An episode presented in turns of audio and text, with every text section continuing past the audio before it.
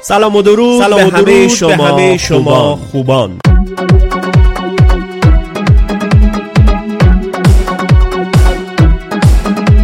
صدای حیاته که با شما سوه کلامه که با شما هر هفته شاهی. با عشق و انرژی با شما.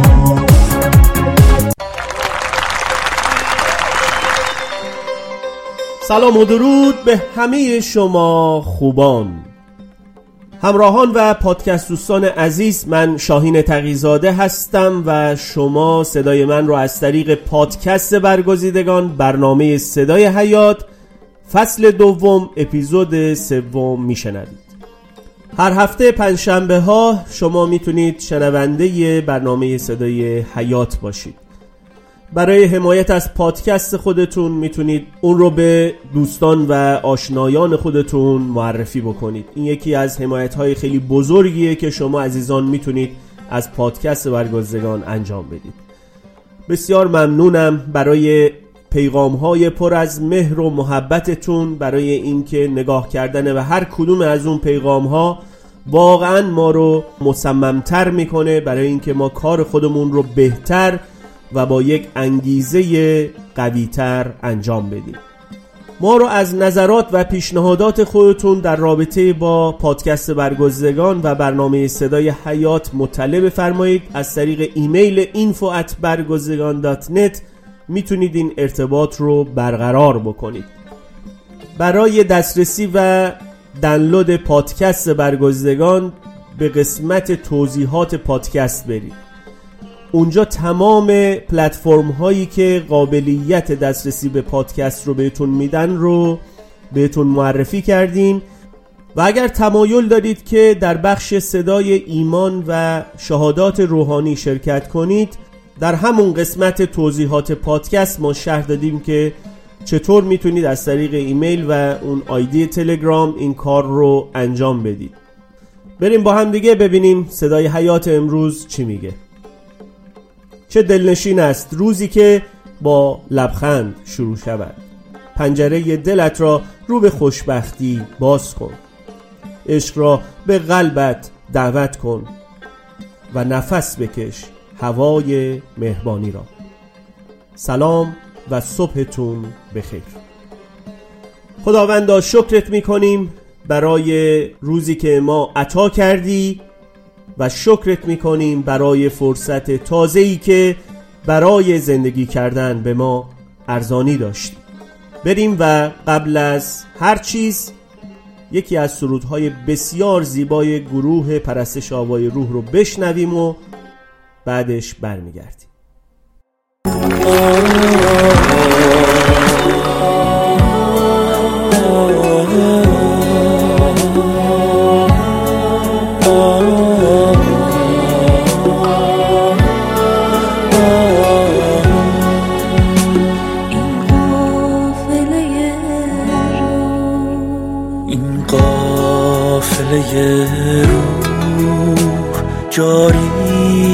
کلام است چون مرغ مهاجر معطوف حیات است ذکرش همه داره آن نام عظیم است دل داده ایسا امید مسیح است باکر در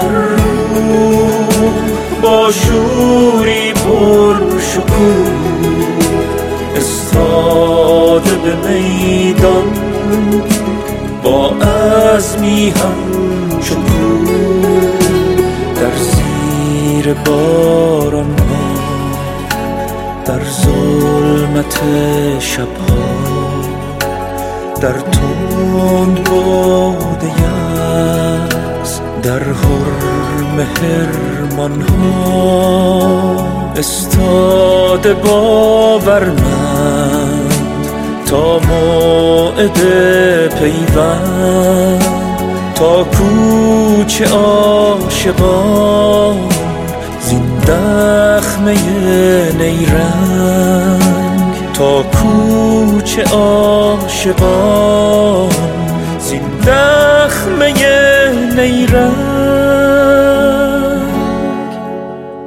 آن دخت پادشاه در اندرون جمعی حریمش آسمان در عهد دوست حریم حریر آسمان هجاب روی و حرمت نشان اوست ایمان امید و حرمت نشان اوست. ایمان امید و حرمت نشان اوست. آن دخت پادشاه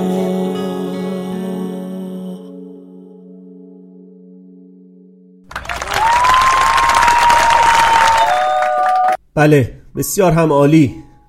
سرود دختر پادشاه بود که از گروه آوای روح تقدیم حضورتون شد. شاید شما هم شنیدید که میگن کوه به کوه نمی‌رسه ولی آدم به آدم می‌رسه. بالاخره هرچی باشه دنیای ما واقعا کوچیکه و امروز اتفاقا بسیار هم کوچیکتر شده.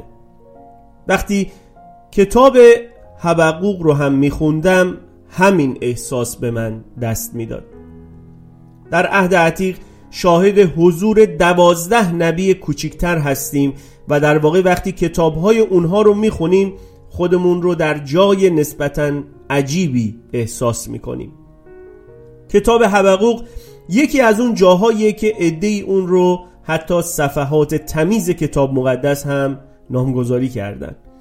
چندین کتاب توی کتاب مقدس هستش که کمتر اونها رو می‌خونن و حتی نویسندگان اونها هم نامهای عجیب و غریبی مثل اوبدیا یا حجه دارن.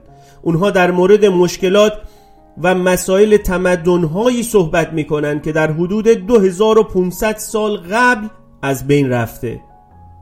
اون هم در قسمتهایی از جهان که هرگز اونها رو ندیدیم و نمی‌تونیم حتی تصورش رو بکنیم.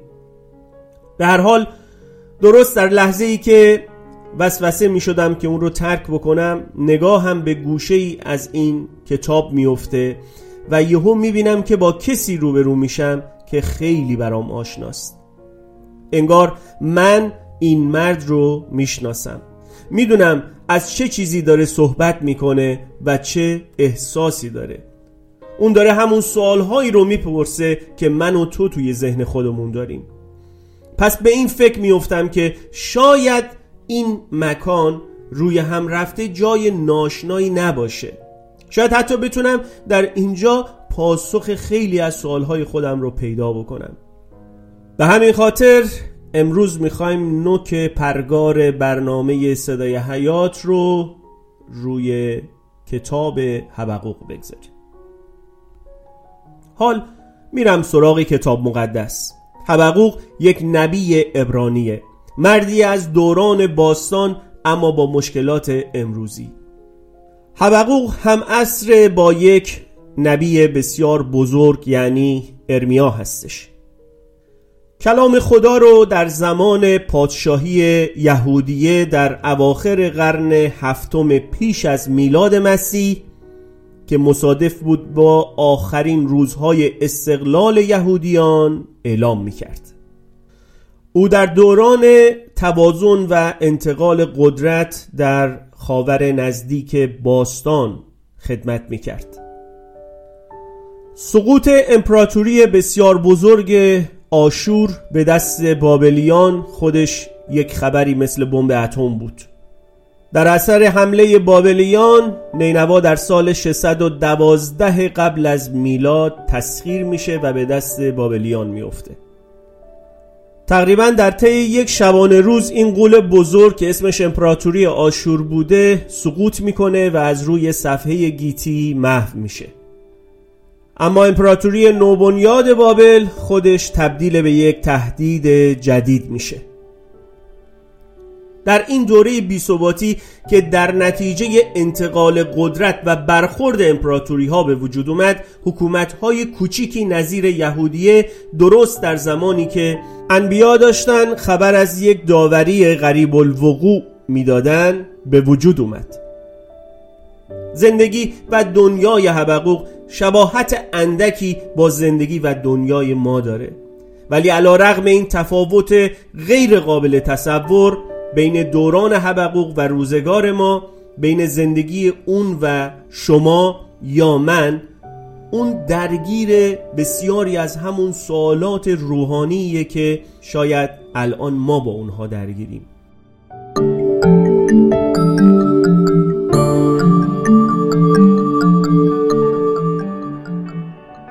رنج، شرارت و دعاهای بیپاسخ پرسشهایی بود که حبقوق در مورد خدا داشت. به عبارت دیگه پرسش های او اساسی ترین موضوعات ایمان بودند.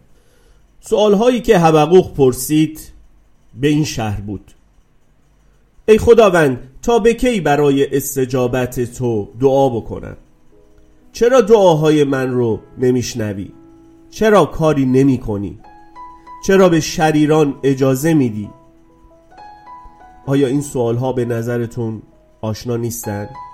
اگه کتاب حبقوق رو باز کنید در آغاز راه با این سرفصل مواجه میشید.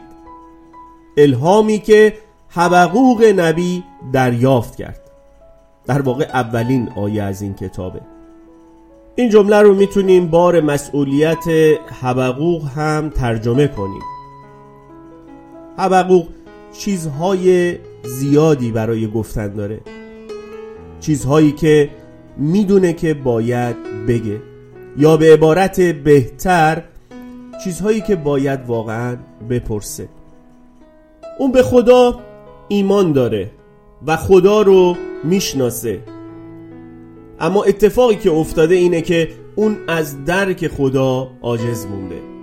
به همین خاطر درگیر همون موضوعاتیه که ما هم امروز وقتی که درد یا بیعدالتی رو می‌بینیم یا وقتی فریاد دادخواهی خودمون رو به سوی خداوند بلند می‌کنیم اما اینطور به نظر می‌رسه که دعاهای ما بی سمر به سمت ما برمیگرده. در نهایت تمام پرسش های اون به این سوال اساسی منجر میشه که چرا اگر تو خدا هستی مثل یک خدا عمل نمی کنی. واقعا اگر او خداست چرا مثل یک خدا عمل نمی‌کنه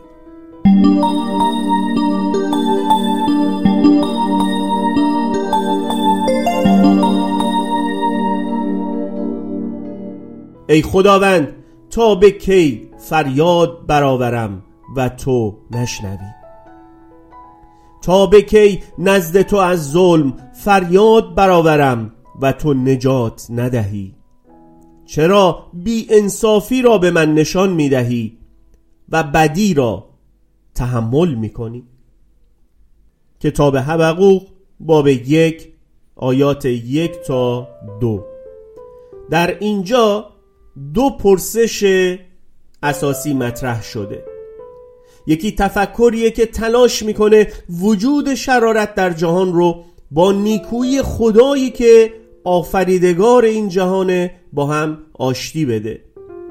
به همین خاطر حبقوق می‌پرسه چرا بدی رو تحمل می‌کنی؟ در واقع در اینجا در مورد اینکه چرا ظاهرا خداوند کاری انجام نمیده پرسش می‌کنه. چطور خداوند می‌تونه ناظر همه این وقایع هولناک باشه که داره هر روزه در دنیای ما اتفاق میفته و نخواد نقطه پایانی بر روی اونها بگذاره. پرسش دوم حالتی گزارشگونه داره و در رابطه با سکوت خداونده. ای خداوند تا به کی فریاد برآورم و تو نشنوی؟ او هم مثل بسیاری از ما ایمانداران از سکوت و بیتوجهی خداوند رنج می‌بره. شکایتنامه اون مرسیه که ما انعکاس اون رو و پژواک اون رو بارها و بارها در کتب مقدس می‌تونیم بشنویم. بله این فریاد رو در اکثر کتب کتاب مقدس می‌تونیم بشنویم. ای خداوند تا به کی؟ حبقوق در یک اجتماع بیمار و رو به احتضار داره زندگی می‌کنه. البته این جنایت و خشونت رو به گسترش چیزیه که برای خیلی از جوامع تصویر غریب و ناشنایی نیست. جوامعی که خود حاکمین و قدرتمندان به جای اینکه اون خشونت ها و جنایت ها رو کنترل بکنن و اداره بکنن خودشون عاملی برای تشدید این خشونت ها و تبهکاری ها هستند و نکته جالب این مسئله اینه که این خشونت ها و این جنایات در یک جامعه مشرک و بتپرست اتفاق نمیفته بلکه در یهودیه یعنی در میان اسرائیل. قومی که برگزیده خدا بودن داره اتفاق میفته وقتی که شرارت ها به اوج خودش می‌رسه و مصیبت حبقوق رو احاطه می‌کنه بیشتر دعا می‌کنه. نزد خداوند فریاد بلند می‌کنه و کمک می‌خواد. ولی خدا به طرز مرموز و غیر قابل توصیفی در مقابل این صدا سکوت می‌کنه. خدا نه تنها جواب دعاهای حبقوق رو نمیده حتی به نظر میاد که اونها رو نشنیده. خدا زحمت شنیدن رو هم به خودش نمیده. یا حداقل اینطور به نظر می‌رسه.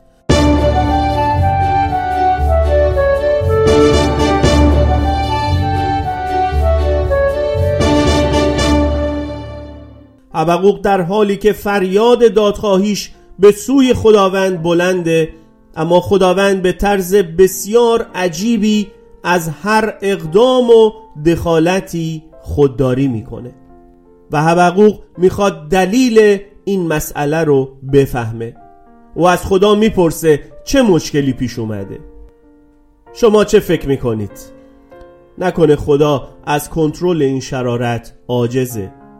نکنه خدایی که همیشه ما در ذهن خودمون به عنوان یک خدای قادر و به عنوان یک خدای آفریننده تصور داشتیم ناتوانتر از اون چیزیه که فکر می‌کردیم بگذارید من سوال خودم رو اینطور بپرسم اگه شما جای خدا بودید چه کار می‌کردید؟ اگه شما صاحب همه قدرت ها بودید بر همه چیز کنترل داشتید بر افکار و احساسات مردم کنترل داشتید و می‌تونستید تغییرشون بدید. اگه می‌تونستید با قدرت کلام خودتون از هیچ همه چیز رو بیافرینید. یا تنها با یک کلمه بیماران رو شفا بدید و مردگان رو بلند بکنید. اگه تمام نیروهای طبیعی در اختیار شما بود حتی بر قدرتهای شریر هم اقتدار می داشتید چه کار می کردید؟ اگه یه نوزاد نارس رو می‌دید که در دستگاه زیر اون تنفس مصنوعی در بیمارستان با چشمهای نوار بسته و لولهی در داخل گلوی خودش در حال درد کشیدنه چه کار می‌کردی؟ اگه یه بیمار سرطانی رو که هر روز داره ذره ذره آب میشه و معالجات درد آورش اون رو داره به سطوح میاره و از شما سلامتی یا حداقل خلاصی از درد غیرقابل تحملش رو می‌خواد چه کار می‌کردید؟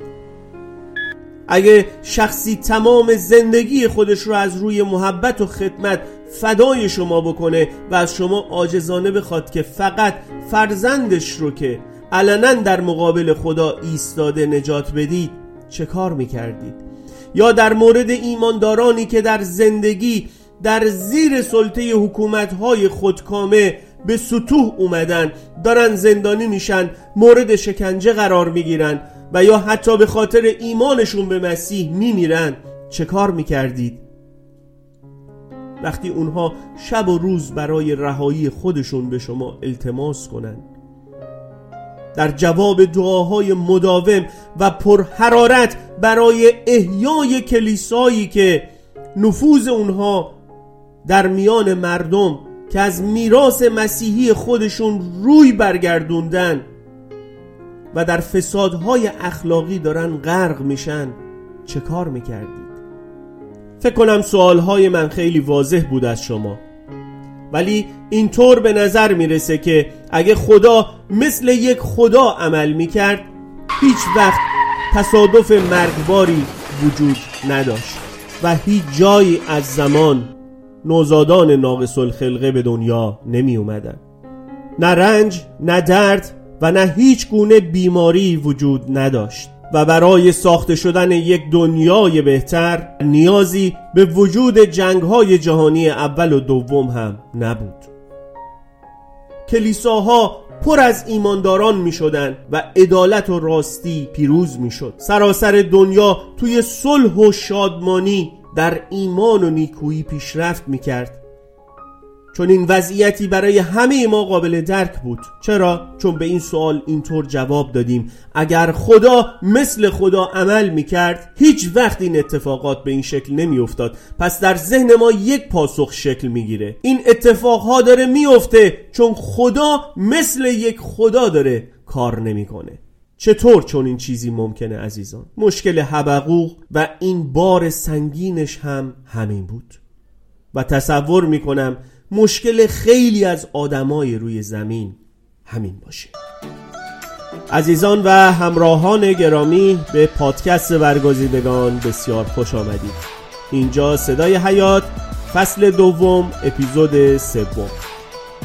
سرود ایمان آور یک سرود بسیار زیبای پرستشیه که برای شخص خود من خیلی شنیدنش خاصه. شما رو دعوت می‌کنم به شنیدن این سرود بسیار زیبا. یک نفسی تازه می‌کنیم و دوباره با همدیگه برمیگردیم.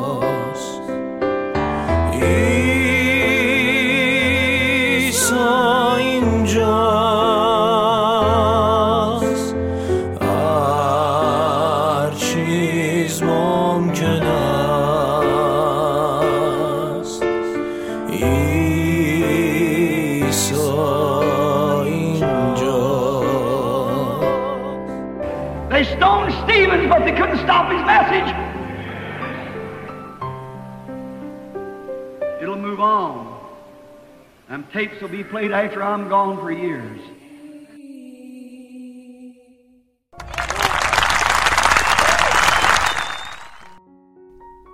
آمین. کار بسیار زیبای ایمان آور بود که با همدیگه شنیدیم. ایمان آور هر چیز ممکن است. برای ایماندار هر چیزی امکان داره. چرا؟ چون که امید یک مسیحی حقیقی یک امید تو خالی نیست بلکه یک امید زنده و پر جلاله. چطور کسی که بهش اعتماد نداریم رو می‌تونیم به حرفاش امید ببندیم؟ یا اگر وعده هایی که مربوط به زمان میشه در واقع بتونیم بهش دل ببندیم مگر اینکه بهش اعتماد و ایمان داشته باشیم؟ به همین خاطر امید ما هم یک امید واهی نیست و یک امید زنده است. چرا؟ چون صاحب همه این وعده ها زنده و حاضره. اما برگردیم به مسئله حبقوق نبی و دعاهای بیپاسخ او. یکی از مهمترین موضوعاتی که ما ایمانداران هم درگیرش هستیم. و در رابطه با دعاهای بیپاسخ خودمون هستش. و همونطور که گفتم این موضوع به ایمان و اعتماد ما برمیگرده. مخصوصا هم به این پرسش ختم میشه که آیا اصلا مایل هستیم به حکمت خدای تعالی اعتماد بکنیم؟ در این صورت می‌تونیم این موضوع رو هم بپذیریم که خدا برای عملکرد خودش که از نظر ما غیر قابل درک و استدلال دلایلی بیاره. تمایل به حفظ اعتماد به خدا در روزگار ما هر روز بیشتر رو به کاهش گذاشته. چیزی که مرتبا می‌تونیم از سوی مردم و مخصوصا روشن فکرها بشنویم اینه که تجربیات تلخ و ناگواری که در زندگی پشت سر گذاشتن موجب شده که نتونن به خدایی زنده مهربان دانا و قادر مطلق ایمان داشته باشند جواب این افراد هم به همین سادگیه. به نظر اونها غیر ممکنه که خدایی نیکو اجازه بده که چنین اتفاقهایی به راحتی رخ بده. اونها از باور به چنین خدایی که دیگه هیچ کاری براشون نمی‌کنه متنفر هستن. در نقطه عکس این قضیه تمایل به اعتماد به خدا وجود داره و در واقع این تفکر این رو میگه که چون او خداست بیشتر از ما می‌دونه و دید او بسی فراتر از نگاه ما هستش. وقتی با حوادثی در زندگی خودمون مواجه میشیم که نمی‌تونیم معنی اونها رو درک بکنیم چون این جوابی مناسب حال ما هم هست. بله دقیقا همینطوره. ولی ایمانداران چه راه چاره ای دارن و چه کار می‌تونن بکنن؟ جز اینکه همچنان ایمان داشته باشیم که حقانیت ایمان ما سرانجام ثابت میشه. مزمور 19 آیه 9 احکام خداوند حق و تماما عدل است. حال یک سوال می‌پرسم. اگه می‌تونستید تنها در یک مورد از خدا توضیح بخواید اون وقت چی میپرسیدید؟ و اگه خدا اون رو برای شما توضیح می‌داد آیا مطمئن هستید که پاسخ خدا شما رو قانع می‌کرد؟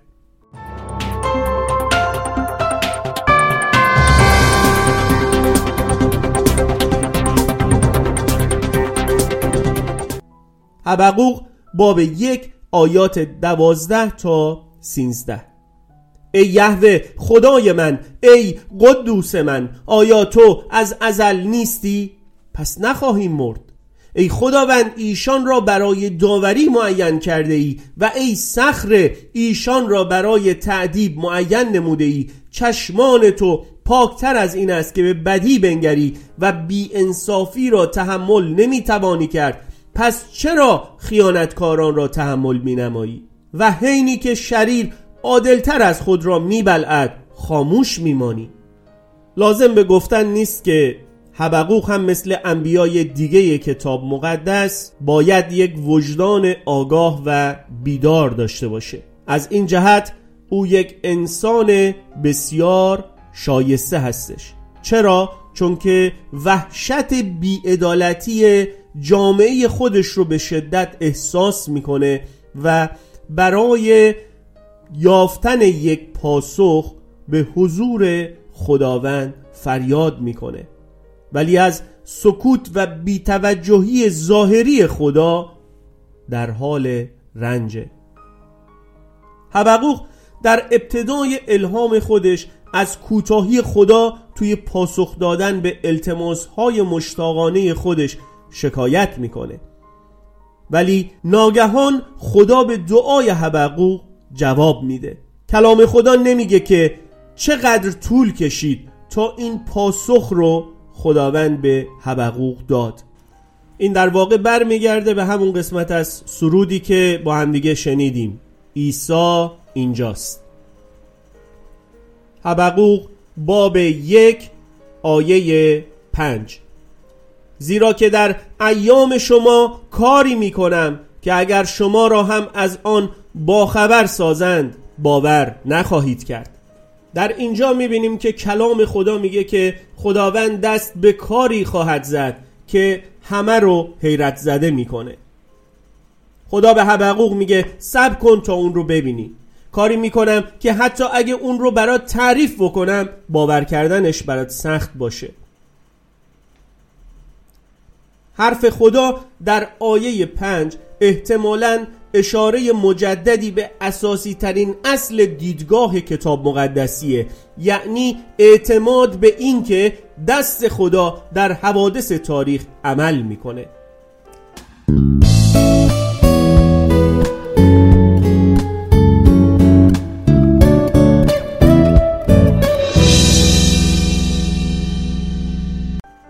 به نظر نویسندگان کتاب مقدس خدا در صحنه جهان نقش اول رو بازی می‌کنه.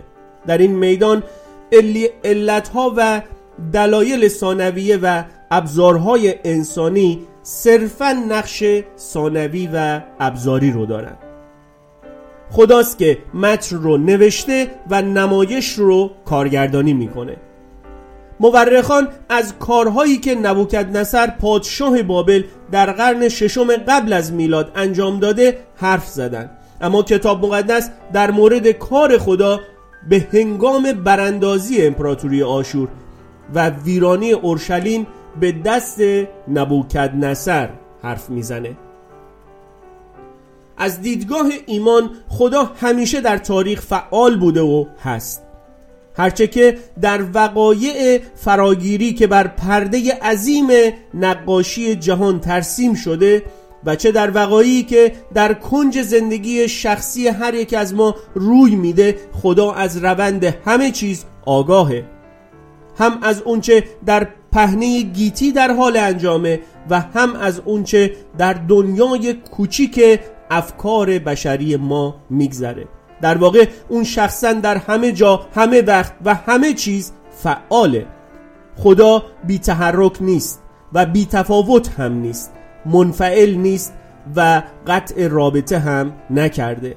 اون در مورد دنیا و ساکنان اون به اصطلاح دستهای خودش رو بالا نبرده. از دیدگاه کتاب مقدس این ویژگی وجه تمایز اصلی خدای واقعی از خدایان ساختگی بشره سراینده مزامیر بتهای امتها رو اینگونه توصیف می‌کنه. دهانها دارند و سخن نمی‌گویند. چشمها دارند و نمی‌بینند. گوشها دارند و نمیشنوند. بلکه در دهان ایشان هیچ نفس نیست. مزمور 135 آیات 16 تا 17 برعکس خدای اسرائیل خدای زنده است. چنانکه آهو برای نرهای آب شدت اشتیاق دارد همچنان ای خدا جان من اشتیاق شدید برای تو دارد. جان من تشنه خداست تشنه خدای زنده. مزمور 84 خدای زنده برخلاف بتها کرولال نیست. اون می‌بینه میشنوه حرف می‌زنه و کلام خودش رو چه برای آفرینش یا چه برای نجات یا داوری بیان می‌کنه. در مزمور 33 آیات 6 و 9 اینطور می‌خونیم. به کلام خداوند آسمان ها ساخته شد و کل جنود آنها به نفخه دهان او زیرا که او گفت و شد او امر فرمود و قائم گردید. خدای زنده برخلاف بتها یک خدای درمانده و بیروح نیست. اون فعاله و عمل می‌کنه. بالاترین سپاسگزاری اسرائیل در تعمق سراینده مزامیر در مورد رحمت، بخشش و نجات خداوند سروده شده. او خودش ما رو تشویق می‌کنه که خداوندی او رو ستایش بکنیم. ولی خدا نه تنها منشأ وقوع امور نیکویی نظیر وقایع نجات بخش اعمال محبت و رحمت استقرار عدالت و راستیه بلکه کتاب مقدس اون رو مسئول تمام وقایعی که اتفاق میفته می‌دونه. ایوب می‌پرسه آیا نیکویی رو از خدا بیابیم و بدی را نیابیم؟ تمام این حرفها به این معنیه که از دیدگاه کتاب مقدس خدا فرمان روای کل حیات اون بر همه انسان ها و هر اونچه که در حال اتفاق افتادنه نظارت و حاکمیت داره.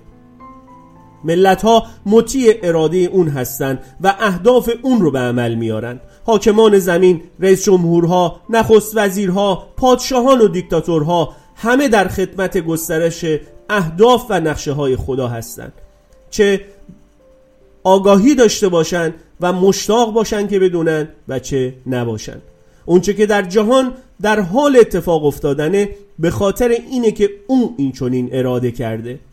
و در نهایت البته مهمتر از همه این که خدا همه چیز رو چه خوب و چه بد برای خیریت کسانی که اونها رو دوست داره و از آن اون هستن حیاتی از او هستن به کار می‌بره.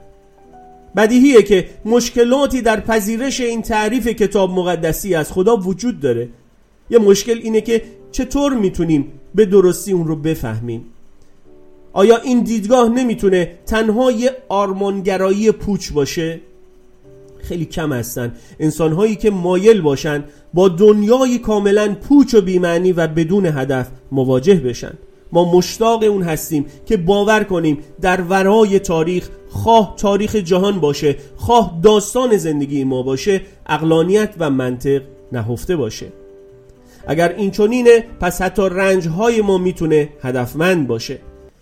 بسیار ممنون و سپاسگزار هستم از اینکه همراه برنامه صدای حیات هستید. از طریق پادکست برگزیدگان شما می‌تونید هر هفته روزهای پنجشنبه شنونده این برنامه باشید. اگر گوش دادید و پسند کردید حتما پادکست برگزیدگان رو به دوستان و آشنایان خودتون معرفی بفرمایید.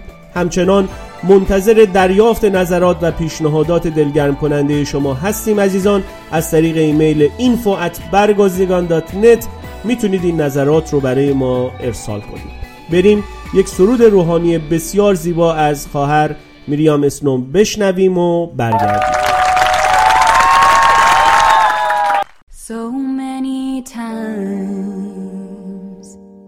Reached out to me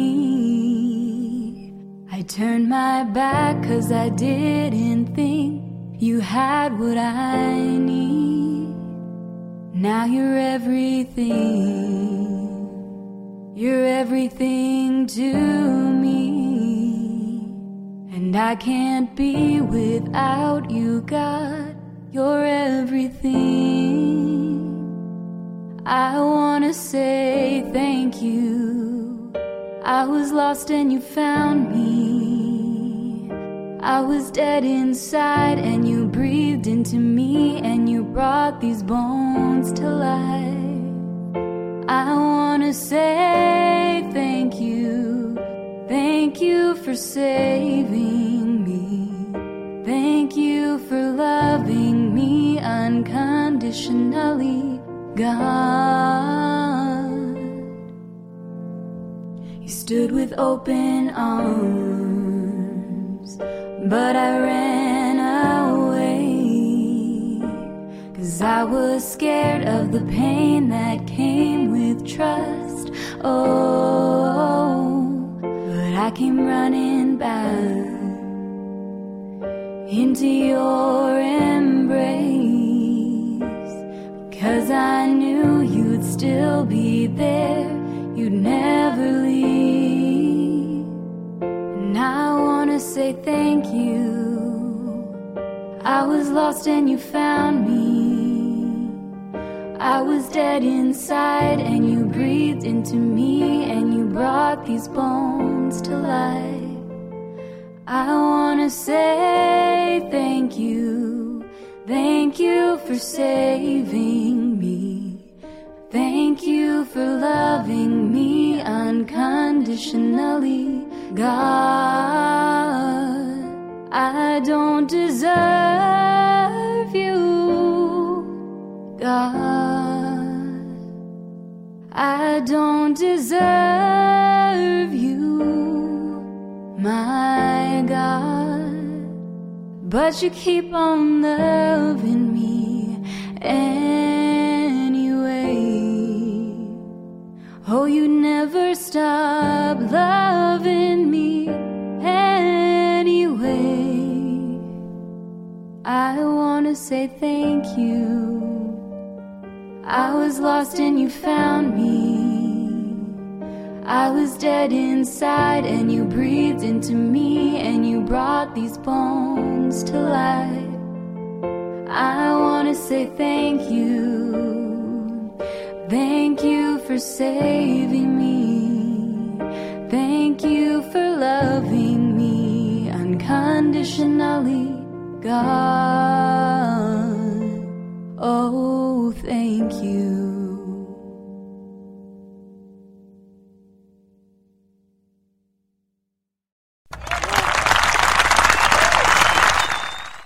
کاری که با هم دیگه شنیدیم از خواهر عزیزمون میریام اسنو بود با عنوان تنکیو در قسمت توضیحات پادکست لینک وبسایت میریام اسنو دات کام رو می‌بینید که از اونجا می‌تونید به تمام آلبوم ها و آهنگ های این خواهر عزیز دسترسی داشته باشید. خب به بخش صدای ایمان می‌رسیم. بریم ببینیم که صدای ایمان این هفته با خودش چی داره.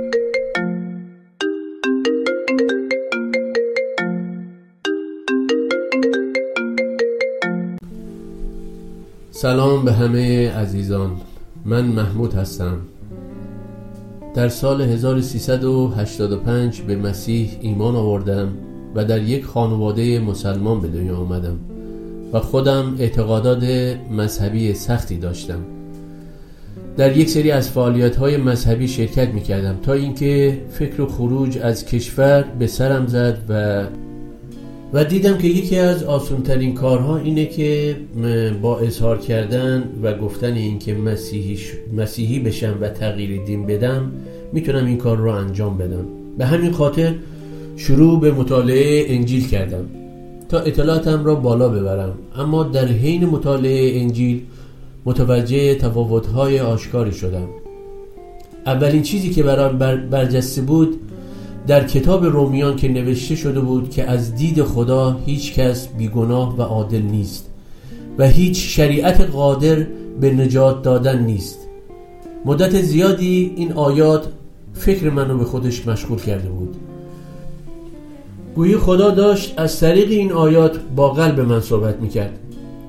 اعتقاد قلبی من به من می‌گفت که برای نجات و بخشش خدا نیاز به اعمال نیک و سباب, ها دارم اما پیغام انجیل می‌گفت که هیچ عملی و هیچ ثوابی منو در حضور خدا پاک نمی‌کنه و من برای بخشیده شدن به یک کفاره واقعی نیاز دارم. در انجیل خوندم که چطور خدا عیسی مسیح رو فرستاد تا او رو فدیه گناهان انسان قرار بده. من روی صلیب یک باهای پرداخت شده را دیدم. و کسی که آمده بود تا به جای من گناهکار بمیره و از اسارت و لعنت گناه منو آزاد کنه. از اون به بعد مسلمان شدم تا با پیغام واقعی انجیل آشنا بشم و اونو دنبال کنم. بعد از اون از طریق یکی از دوستانم با یک گروهی از مسیحیان آشنا شدم. اونها هم مثل من از دین خانوادگیشون به مسیحیت ایمان آورده بودند. در اون کلیسا با خدمت برادر برانهام آشنا شدم. بعد از مدتی از ایران خارج شدم و با گروهی از ایمانداران که از قبل اونها را میشناختم مشارکت داشتم. اما بعدها فهمیدم که شناخت اون عزیزان از خدمت و پیغام برادر برانهام بسیار ابتدایی و ناچیز بود. و بعد از گذشت سه سال از طریق برادر شاهین که شبان خیمه پیغام راستین هست که از قبل هم در ایران با ایشان آشنایی داشتم با زوایای جدید و بسیار مهمی از پیغام و خدمت نبی این دوره آشنا شدم. شاید خیلی از ایماندارا اهمیت زیادی به خوراک روحانی خودشون ندن. کافیه که عنوان یا اسم کتاب مقدس یا تعالیم مسیحی رو بشنوند و اونو بدون تعمق و تفکر اونو قبول کنن بپذیرند دنیای مسیحی امروز پر از آشفتگی ها و سردر... سردرگمی هاست به همین دلیل بر طبق وعده خدا باید در آخرین دوره از کلیسا شاهد آمدن یک پیغام آور و یک نبی باشیم. یعنی یک نبی اثبات شده و راستین همراه با یک پیغام نبوتی باشه تا احیا و بلوغی که عروس مسیح به اون نیاز داره رو برقرار کنه. در خدمت برادر برانهام یک مورد منحصر به فرد توجه منو به خودش جلب کرد. چون قبلا فکر می‌کردم که هدف خدا خروج از فرقه ها و پیوستن به تعلیم رسولانه. اما چیز خارقلاده ای که دیدم این بود که همون نوری که در شرق در خدمت خداوند عیسی تابیده بود و حضور شخصی خدا را آشکار می‌کرد اینک همون نور در غرب با همون تلالو تابیده بود. و یک بار دیگه همون خدا بود که خودش رو بر روی صحنه آشکار می‌کرد. یعنی تحقق وعده لوقا باب 17 آیه سی. صمیمانه خدا رو شکر می‌کنم بابت اینکه من گناهکار رو در خون خداوند ما عیسی مسیح بخشید و بر روی اون صخره نجات قرار داد. و با دلیلی می‌تونم اینو, اینو اعلام کنم که خدا دو بار منو نجات داد. یک بار از مذهب خانوادگی و یک بار هم از فرقه در خاتمه برای همه شما عزیزان برکت، سلامتی و دریافت و درک پیغام نجات بخش انجیل و کار عظیم خدا را در این دوره می طلبم. فیض خداوند عیسی مسیح با همه شما عزیزان باشه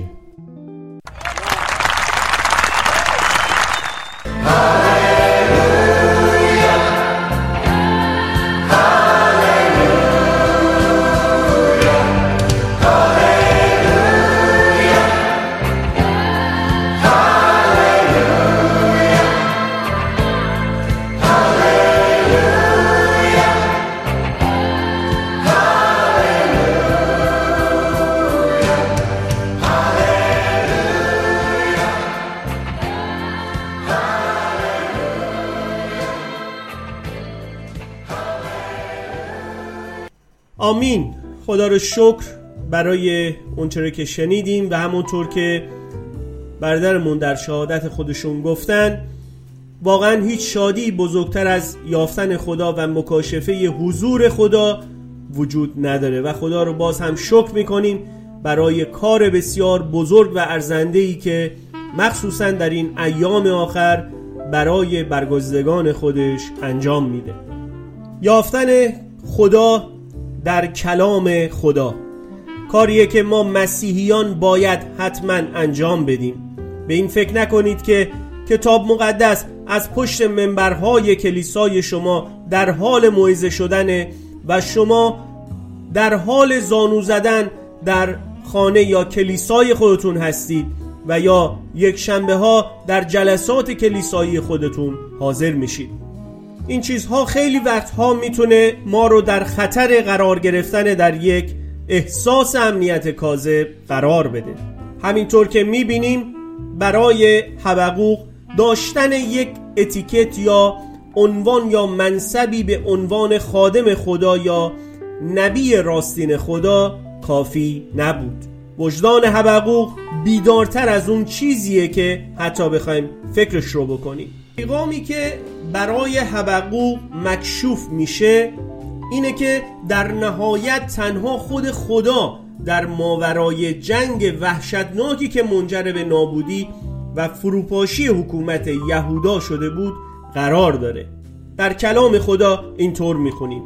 زیرا که اینک آن امت تلخ و تندخو یعنی بابلیان را بر میانگیزانم که در وسعت جهان میخرامند تا مسکنهایی را که از آن ایشان نیست به تصرف آورند.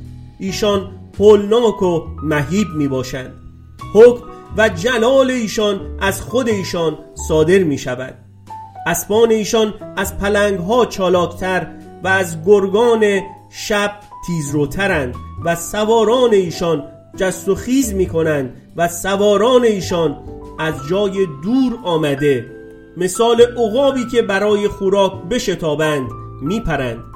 جمیع ایشان برای ظلم می آیند عظیمت روی ایشان به طرف پیش است و اسیران را مثل ریگ جمع می کنند و ایشان پادشاهان را استهزا می نمایند و سروران مسخره ایشان می باشند بر همه قلعه ها می خندند و خاک را توده نموده آنها را مسخر می سازند پس مثل باد به شتاب رفته عبور می کنند و مجرم می شوند این قوت ایشان خدای ایشان است. کتاب حبقوق باب یک آیات 6 تا 11 مجده ای که خداوند به حبقوق داد این بود که او به طریق شگفت انگیزی در حیات یهودا دخالت می‌کنه. خدا به مشکلاتی اشاره می‌کنه که به حبقوق با اصرار می‌خواد توجه اونها رو بهش جلب بکنه. ولی خداوند قبل از اینکه نبی بیش از حد هیجان زده بشه برا شر میده که اعمال شگفت انگیزی که قصد انجام اونها رو داره برای قوم برگزیدش به طرزی باور نکردنی نه رهایی بخش بلکه مصیبت بار خواهد بود.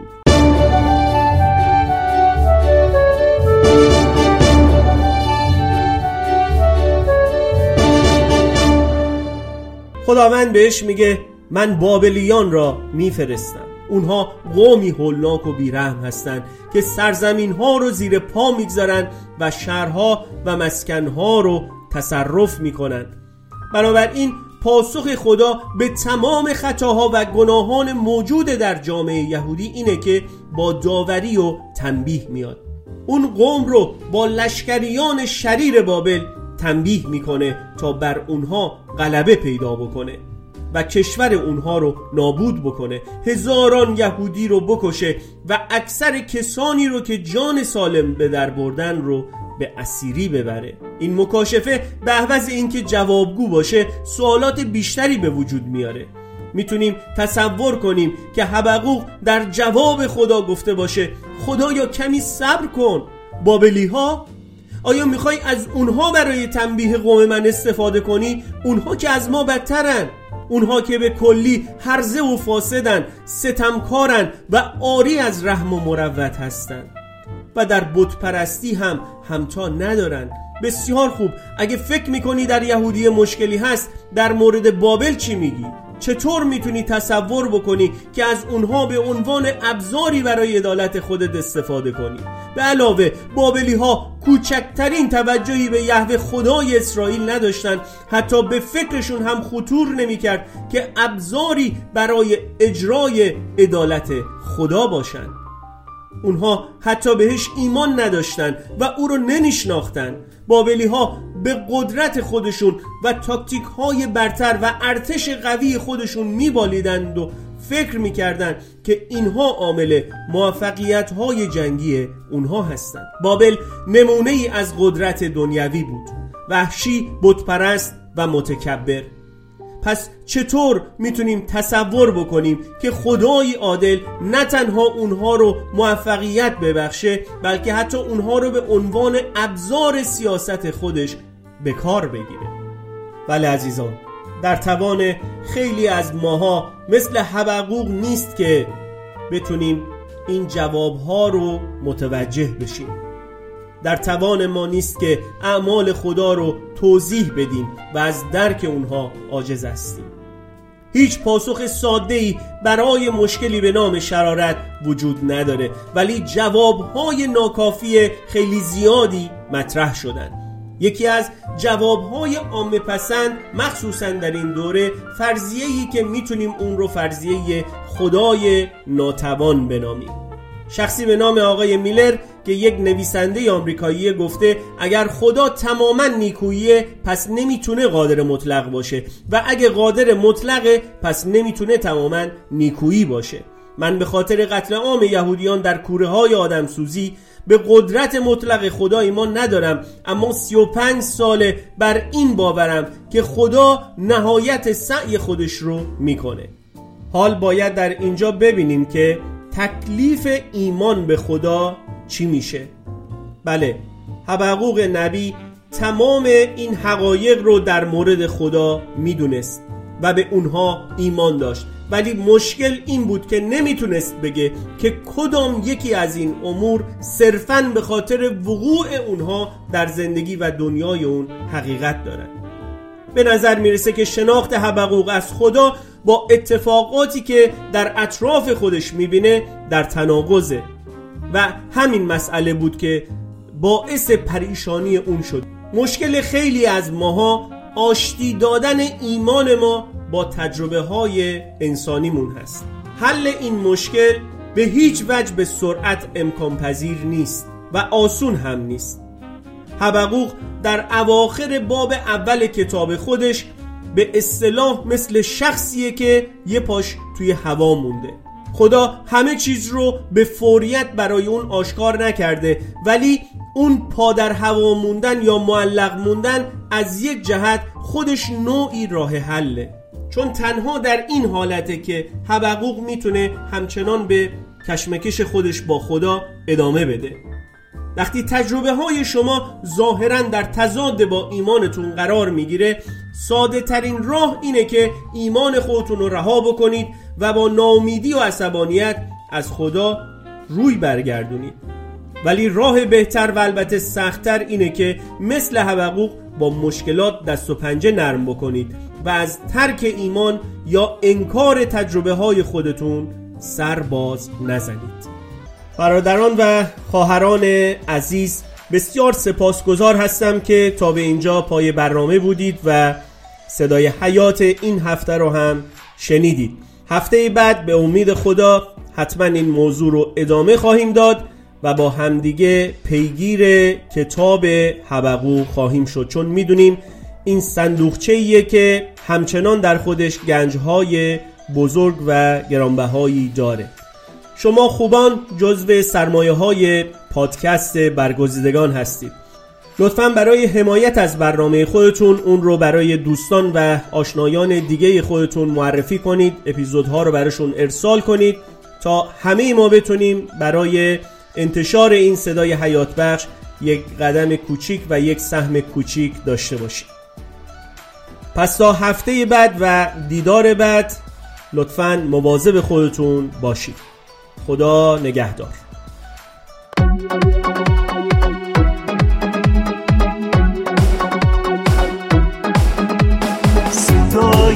حیاته که با شما سوه کلامه که با شما هر هفته شاهی. با عشق و انرژی با شما. صدای حیاته که با شماست پشته نجاته. که با شماست هر هفته با هم میشنویم. کلام خدا عزیزان خداوند من شاهین هستم. هر هفته پنج شنبه ها با هم همراه میشیم در برنامه صدای حیات از پادکست برگزیدگان. منتظرتون هستم. خداوند بهتون برکت بده.